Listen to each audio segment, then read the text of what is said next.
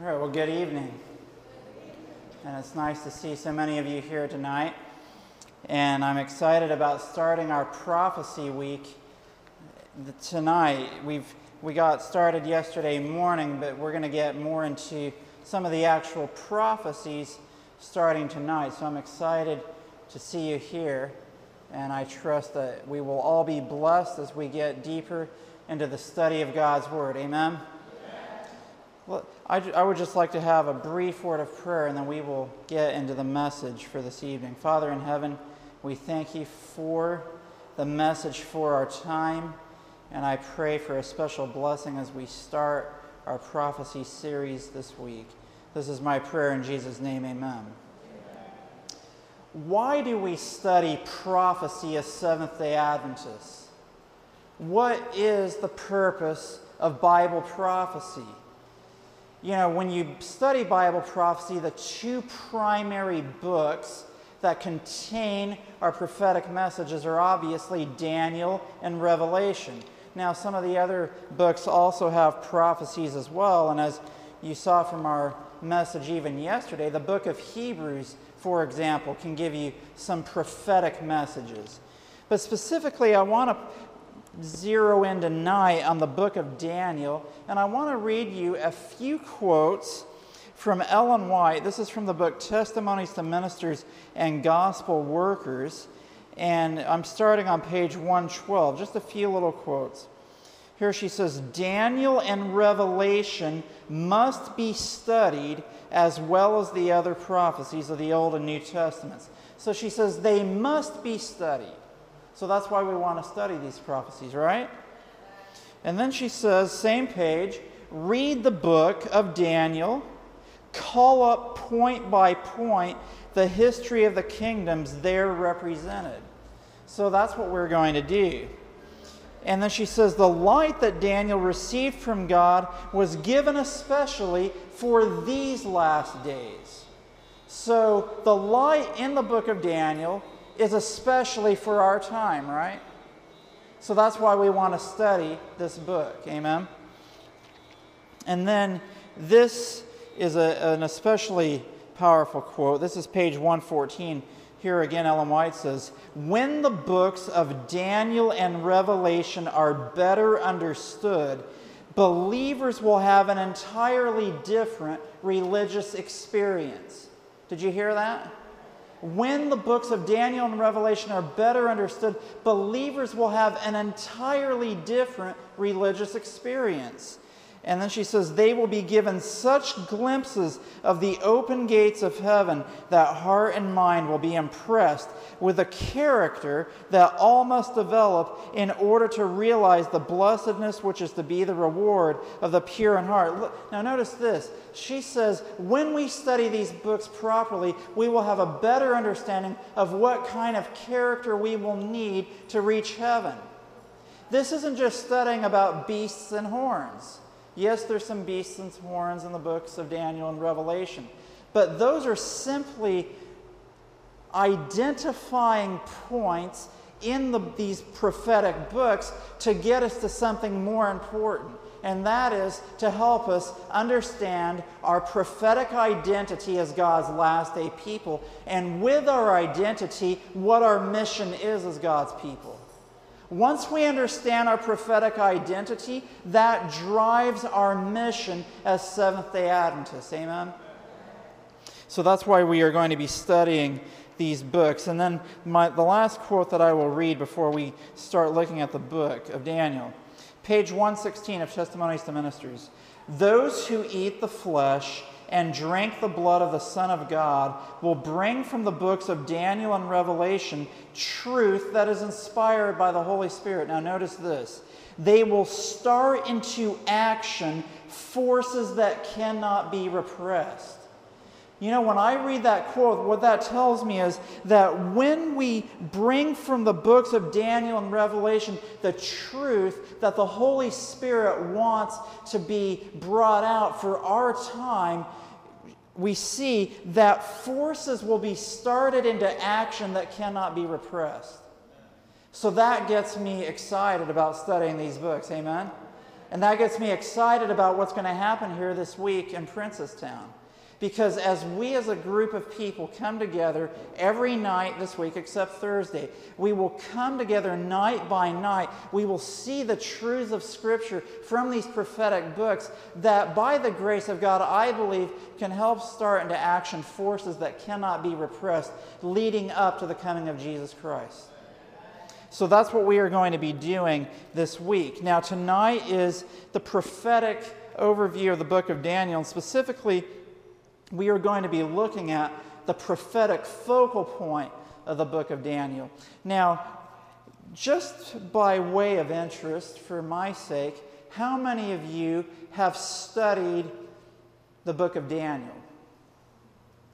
Okay, a few people. How many of you, for example, are familiar with the image in Daniel chapter 2? Okay, most of you. Very good. Now, what we're going to look at tonight is a broad overview of this book. And here's how we're going to start. The book of Daniel was obviously written by Daniel, who was a Hebrew captive taken to Babylon. Now, Daniel's parents chose a very special name for him. Because do you know what the name Daniel means? The name Daniel means God is my judge. So if the name Daniel means God is my judge, what do you think is the central focal point or the central topic of the book of Daniel? It's about judgment.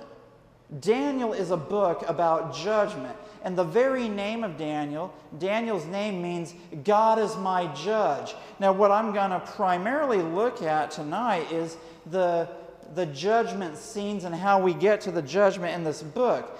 But the question is Does the book of Daniel give us any insight in how we should be living in the judgment hour?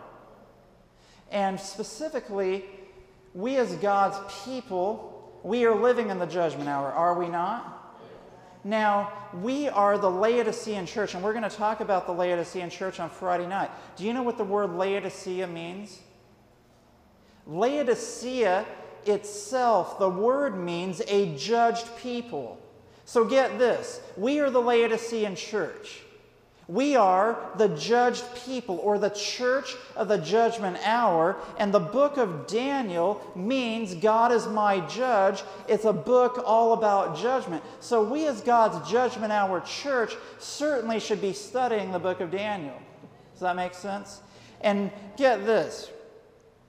A lot of times we look at the stories in the first six chapters and we grow up as children hearing, oh wow, Dan, or Shadrach, Meshach, and Abednego, they didn't bow down to that image and they were thrown into the fiery furnace. And wow, Daniel, he was thrown into the lion's den. And wow, Daniel, when he was first taken captive, he wouldn't eat the food from the king's table. Well, do you know what those stories are really telling us?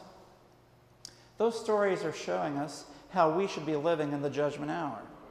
Here's how. Very first chapter. Daniel purposes in his heart, this is Daniel chapter 1, verse 8. Daniel purposes in his heart that he would not defile himself with a portion of the king's meat, nor with the wine which he drank. Now, guess what happens after Daniel was faithful?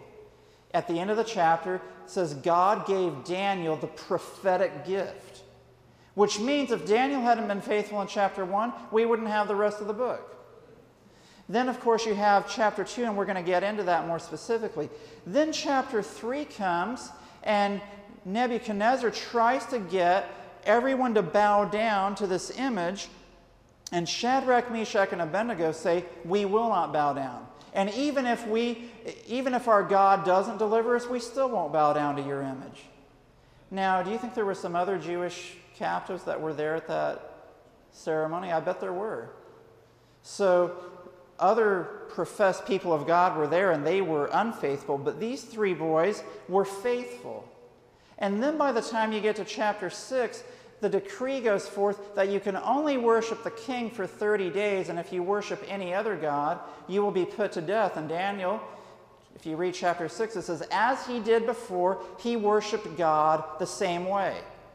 So here's what happens Daniel and his three friends in these stories, they aren't asking the question in the judgment hour, so to speak, well, will I lose my salvation if I eat the king's food?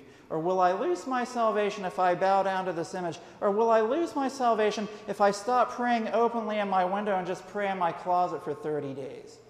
They weren't asking that question. What they were asking was, will God's name be glorified by my actions?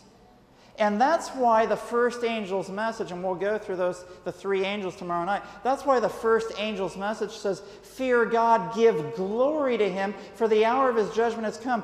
What that means is to give glory to God, we are simply asking ourselves, in any particular situation in my life, I'm not asking, is this a salvational issue? I'm asking, will God be glorified by my choice? I love Jesus so much that I want my life to bring glory to his name. Not, boy, what's the least amount that I can do to get by and still get into heaven? I'll just do the minimum and I'll barely pass and maybe I'll make it. No, that's not the kind of people that God's looking for. And the book of Daniel, first six chapters show if you want to know how to live in the judgment hour, look at the lives of Daniel, Shadrach, Meshach, and Abednego. God's name was glorified through their lives. Now, that gives us an idea then of how we should be living in the judgment hour. Now, let's look at the prophetic chapters. The prophetic chapters are in Daniel chapter 2, Daniel chapter 7, Daniel chapter 8, and then chapter 9 explains chapter 8 further. And then you have the last prophecy, which begins in Daniel 11 and ends in Daniel chapter 12. Now, just to lay a basic foundation for the prophetic chapters, chapter 2 is the foundational chapter. And here Nebuchadnezzar has his famous dream. And in fact, if you wonder why God gave him this dream, Daniel 2 tells us that Nebuchadnezzar was wondering what will happen after I die and I pass off the scene? What will happen to my great kingdom of Babylon? And so God gives Nebuchadnezzar this amazing vision that shows an image that has a head of gold, chest of silver, thighs of brass, legs of iron, feet of iron and clay. And of course, you know the story. Nebuchadnezzar forgot the dream. His wise men, of course, thought he was crazy to ask them to tell him what it was and then to interpret it. But then God was able to work through Daniel to give Nebuchadnezzar the interpretation. Now, in this chapter, we see the foundation for the kingdoms of this world from the time of Babylon all the way till the second coming. And specifically in Daniel chapter 2, verse 38, Daniel tells Nebuchadnezzar, You are this head of gold. So we know Babylon is the head of gold. And then in Daniel chapter 5, we find that Medo Persia replaces Babylon as the next kingdom. And then in Daniel chapter 8, we find that, that Greece follows Medo Persia. And then from history, we of course know that Rome follows Greece. So here's your four major kingdoms Babylon, Medo Persia, Greece, and Rome. And Rome can be divided into its two phases pagan Rome and papal Rome. And if you want to know the dates of these kingdoms, Babylon was from 605 to 539 BC. Medo Persia was from 539 to 331 BC. Greece was from 331 to 168 BC.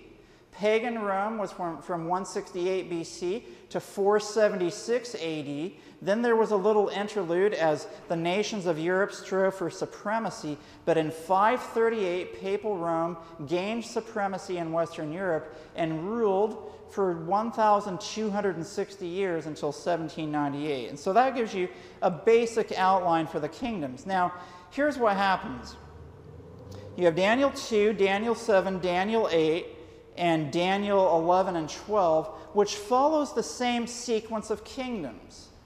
Now, what's interesting is that if you study these chapters carefully, Yes, there is information about the kingdoms as they come in their order. But the primary emphasis of each of these chapters is what happens at the end of the four kingdoms. That is the primary emphasis. So you know, yes, there's Babylon, Medo Persia, Greece, and Rome. And after that, you're going to come to the very end of time. When you study each of these chapters, Daniel 2, Daniel 7, Daniel 8, Daniel 11, and 12, you find that at the end of these kingdoms, there is a slightly different event described at each of these at the end of these chapters. Specifically, in Daniel chapter 2, a stone strikes the image. What does that represent? This stone strikes the image, and then it becomes a great mountain and fills the whole earth. This is describing Jesus coming in the clouds of heaven and destroying the kingdoms of this world, and his kingdom becoming the kingdom of this world. So, Daniel chapter 2, the very first prophetic chapter, shows that after these kingdoms Babylon, Medo Persia, Greece, Rome Jesus will come and establish his kingdom here on this earth. However, when you come to Daniel chapter 7, Daniel chapter 7, rather than using the elements of gold, silver, brass, and iron, and iron and clay, you have a lion, a bear, a leopard, and a dreadful beast, followed by a little horn. And then in verses 9 and 10, after these kingdoms, instead of the second coming being described, we see a description of the judgment in heaven. Now remember, the book of Daniel is about judgment. And when you think of the second coming in chapter 2, you can say, yes, at the second coming, that is a form of judgment because all who are alive when Jesus comes will know which side they are on. And they will know where they have landed in the judgment, so to speak. So, Daniel chapter 2, in a sense, is describing a form of judgment, but specifically, it's describing the second coming. However, in Daniel chapter 7, it's actually describing the beginning of the judgment in heaven. Now, let me read these verses to you verses 9 and 10. Here we read, I beheld till the thrones were cast down, and the Ancient of Days did sit whose garment was white as snow, and the hair of his head like the pure wool. His throne was like the fiery flame, and his wheels as burning fire. A fiery stream issued and came forth from before him. Thousand thousands ministered unto him, and ten thousand times ten thousand stood before him. The judgment was set, and the books were opened. So notice what's happening here. As the judgment begins, the Ancient of Days, who is the Father, because in verse thir- verses 13 and 14 we see the Son of Man, who is Christ, comes to the Ancient of Days. So here you have the Father and the Son in the judgment, and they sit down and they look at the books. Or, in other words, they are going to examine the books and investigate the records that are contained in those books as the judgment begins. So, Daniel 2 shows you here's your sequence of kingdoms Babylon, Medo Persia, Greece, Rome, and then the second coming. Daniel 7 says, before Jesus can come back, there has to be a judgment in heaven. You'll have the sequence of kingdoms, and after these kingdoms have been here, then there will be a judgment, and it is after the judgment that Jesus can come. Daniel 2 didn't tell you that, but Daniel 7 does tell you that. Daniel 7 tells you, see, Jesus is coming, but before he comes, there must be a judgment. Does that make sense? Okay. So, when you study Daniel 7 very carefully, in fact, there is one power in particular that gets special mention. You have the lion, you have the bear, you have the leopard, you have the dreadful beast, and then you have the little horn. Guess which guess which power gets talked about the most? It ends up being the little horn. The little horn gets more mentioned than any other kingdom, and specifically in verse 8 of Daniel chapter 7, we see that this horn has eyes like the eyes of man and a mouth speaking great things. And then again in verse 11, you see, I beheld them because of the voice of the great words, the great words which the horn spake. And then in verse 19 and 20, he again mentions the little horn. And then down in verse 25, it says, He shall speak great words against the Most High, and shall wear out the saints of the Most High, and think to change times and laws, and they shall be given into his hand until a time and times and the dividing of time, but the judgment shall sit. Now, here is what God is trying to tell Daniel in chapter 7 because there's more information in chapter 7 than there was in chapter 2. God is saying, okay, in chapter 2, you see that God will set up his kingdom, which shall never be destroyed at his coming in Daniel chapter 2. But Daniel 7 tells you there must be a judgment before his coming can take place. And the reason why there needs to be a judgment is because you have these kingdoms here on this earth, and specifically, you have a little horn that speaks great words against the Most High, wears out the saints, and persecutes them for a time and times in the dividing of time. And because of the activity of this little horn power against God's people, I must judge them.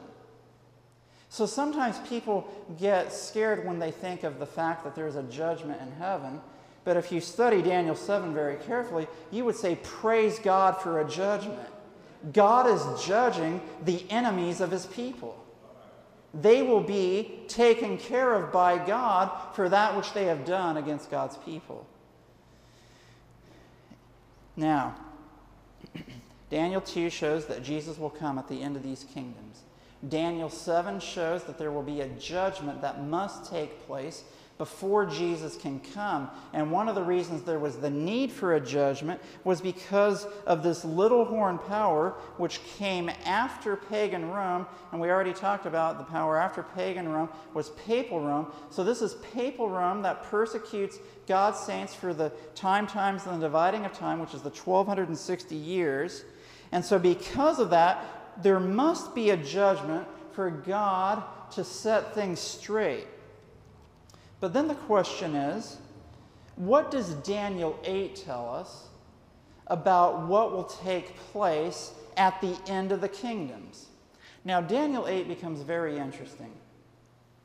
Daniel 8 begins in verse 3. Daniel sees a ram with two horns.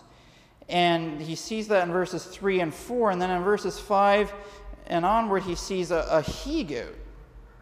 And when you jump ahead to verses 20 and 21 of Daniel chapter 8, you find that the ram represents Media and Persia, and the he goat represents Greece.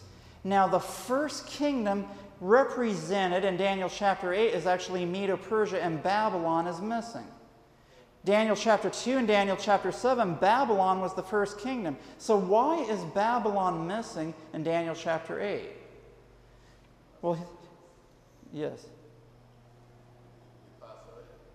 Actually, Daniel chapter 8, verse 1, it says, In the third year of the reign of King Belshazzar, this is still the king of Babylon. And a lot of people think, okay, well, maybe Babylon's missing because it's already passed from the scene. And that's a good thought, but it's actually not the correct answer. Here's what happens in Daniel chapter 8. Again, as you see, Daniel 2 shows that at the end of the kingdoms, the, you'll have the coming of Christ.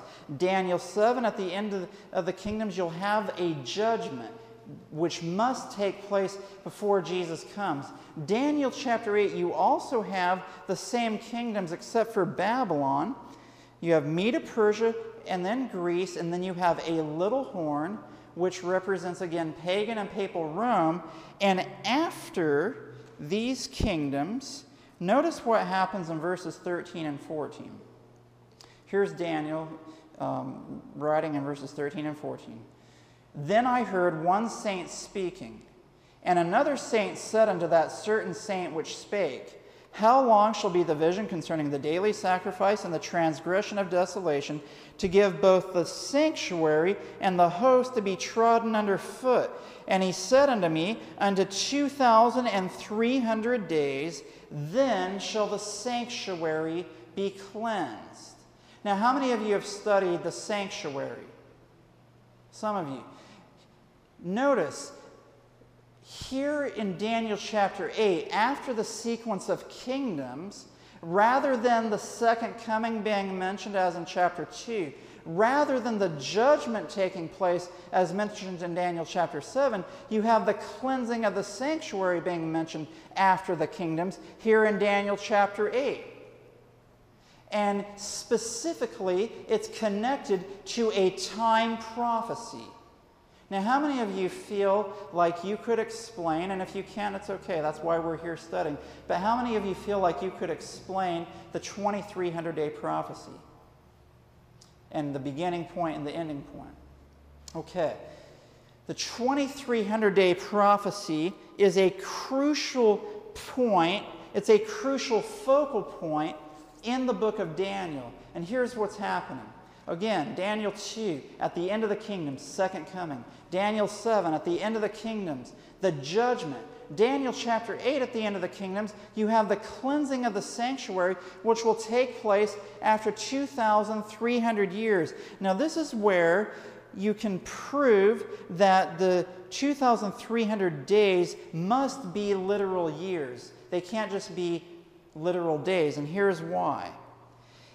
In this vision of Daniel chapter 8, where you have these kingdoms, the ram of Medo Persia, the he goat of Greece, and the little horn of pagan and then papal Rome, what you have here is a vision that Daniel sees.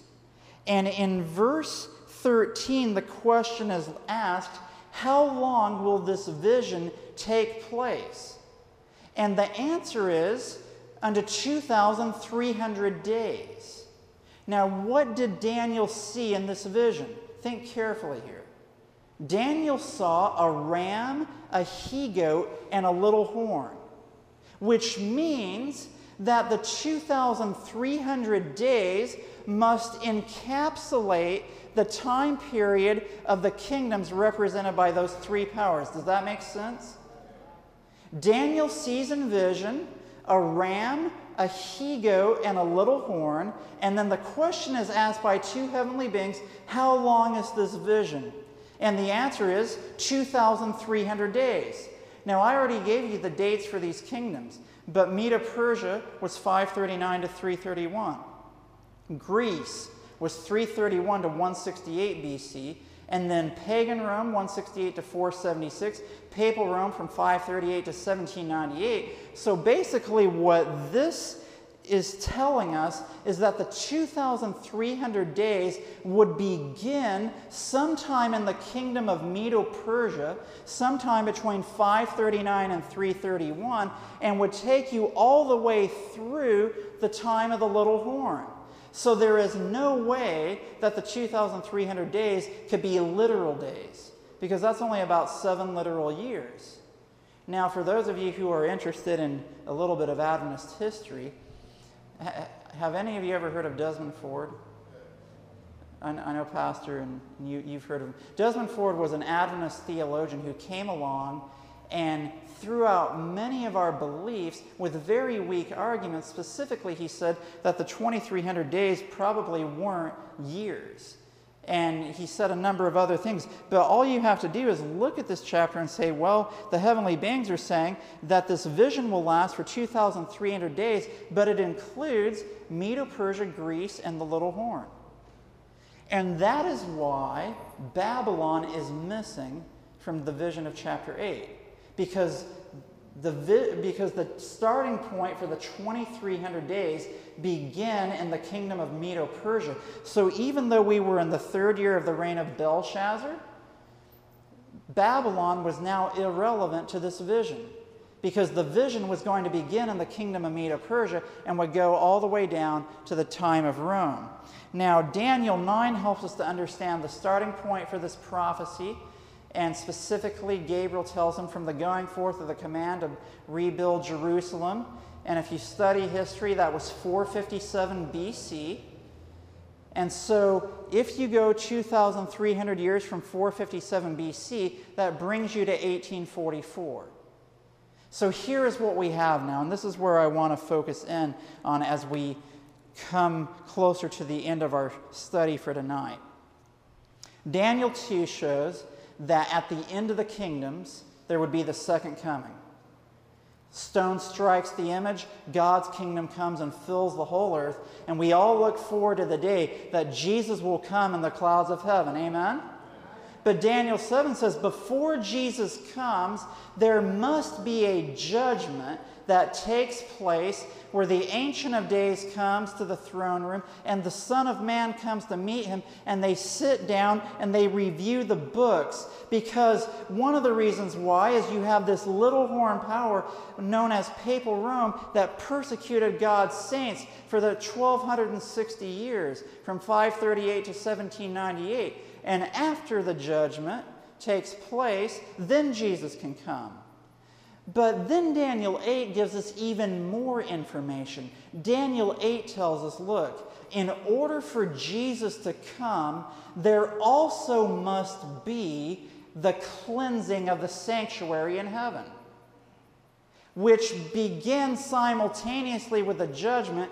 And in other words, the judgment and the cleansing of the sanctuary are describing the same process.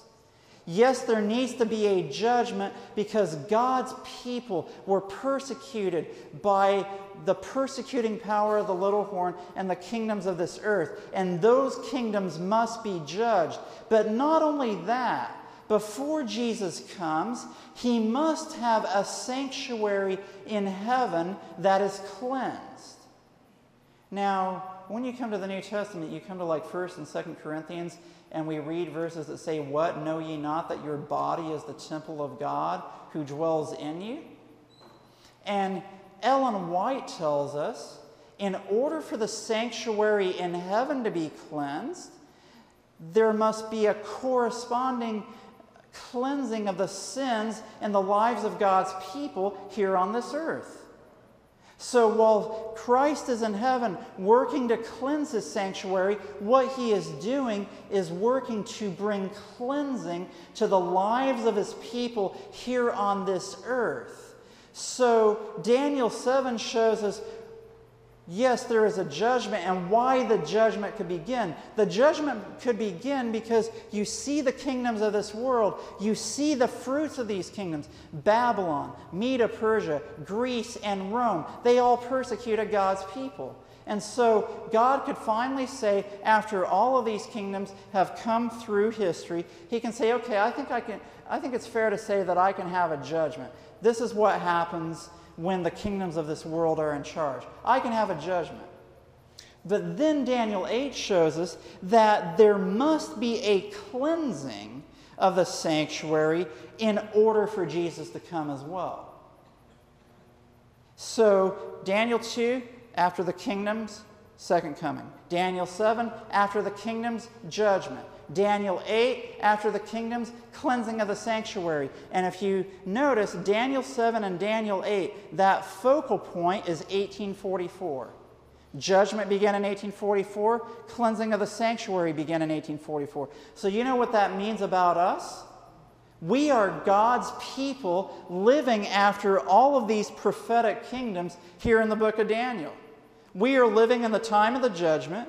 We are living in the time of the cleansing of the sanctuary.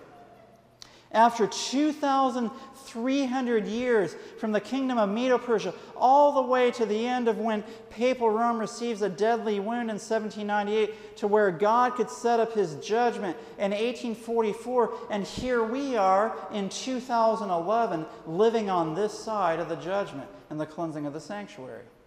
What a privilege!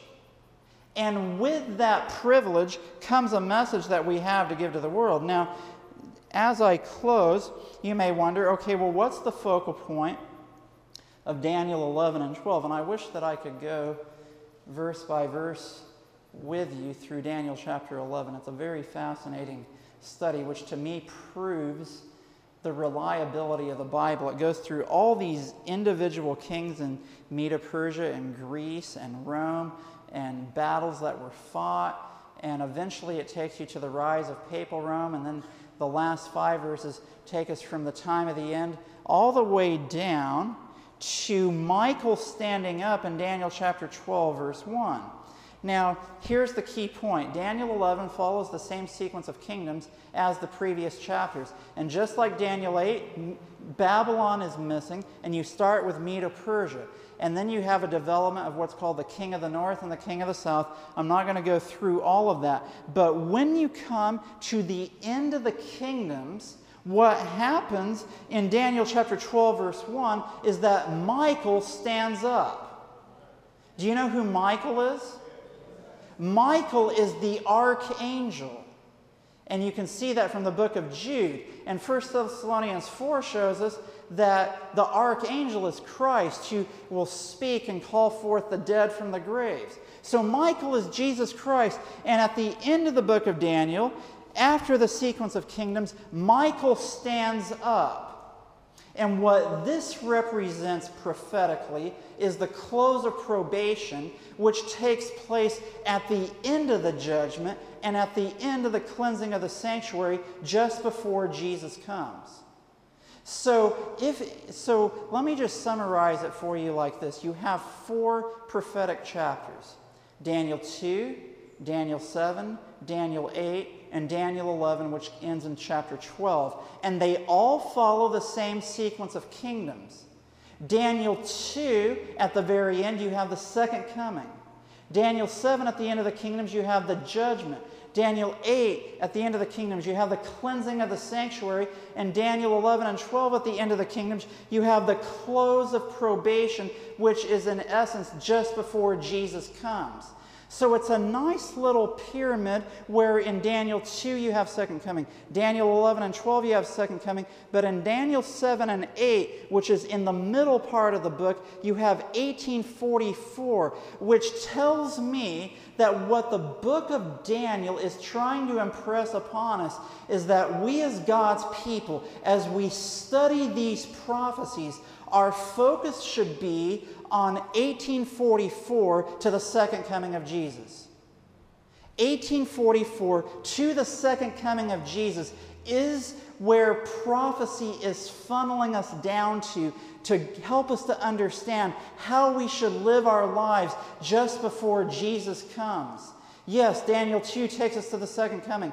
Daniel 11 and 12 takes us to the close of probation. And Daniel 7 and 8 shows us what needs to happen in order for Jesus to come. There must be a judgment with a corresponding cleansing of the sanctuary in, in heaven.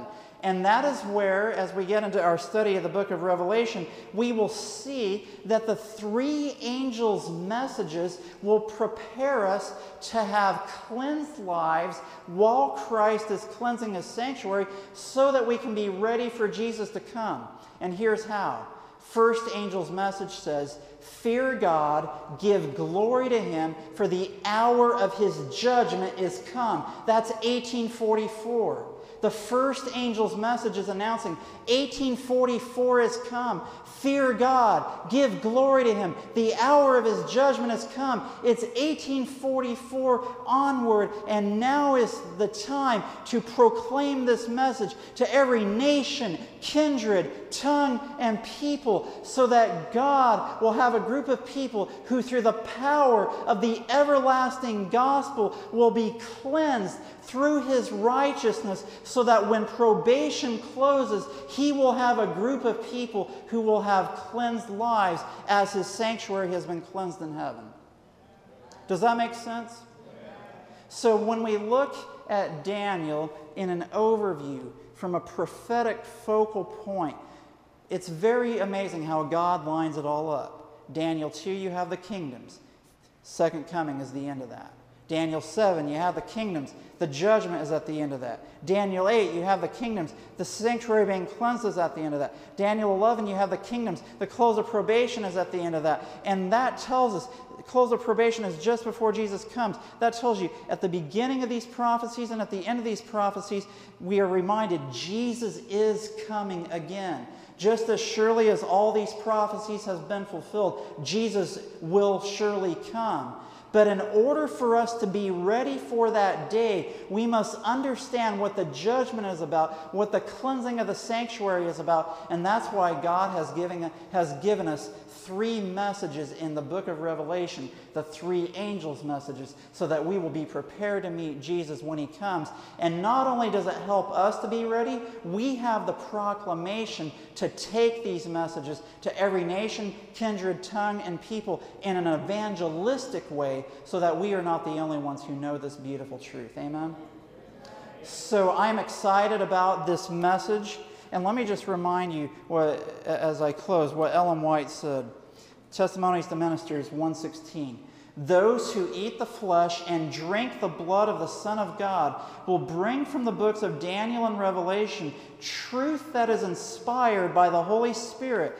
They will start into action forces that cannot be repressed. And I truly believe that as we go through the study of these prophecies this week, you're not going to come away from here just thinking, oh, I know what some beasts and horns represent now, and that will be good if you learn some of that. But you will understand we have a prophetic identity. We are God's people that He raised up from 1844, and that means that we have a mission that with a message that drives every purpose of our life so that the people in our community will hear this message and will be prepared when Jesus comes.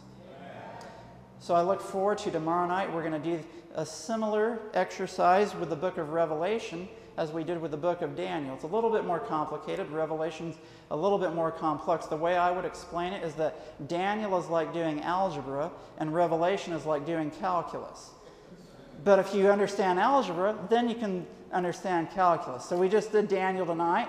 We're going to have an overview of Revelation tomorrow night. And after tomorrow night, then we're going to get into the nuts and bolts of what I believe are some of the most important messages for us to understand to be ready for Jesus to come straight from these books. So, why don't we have a closing prayer and then I will look forward to seeing you again tomorrow night and invite your friends.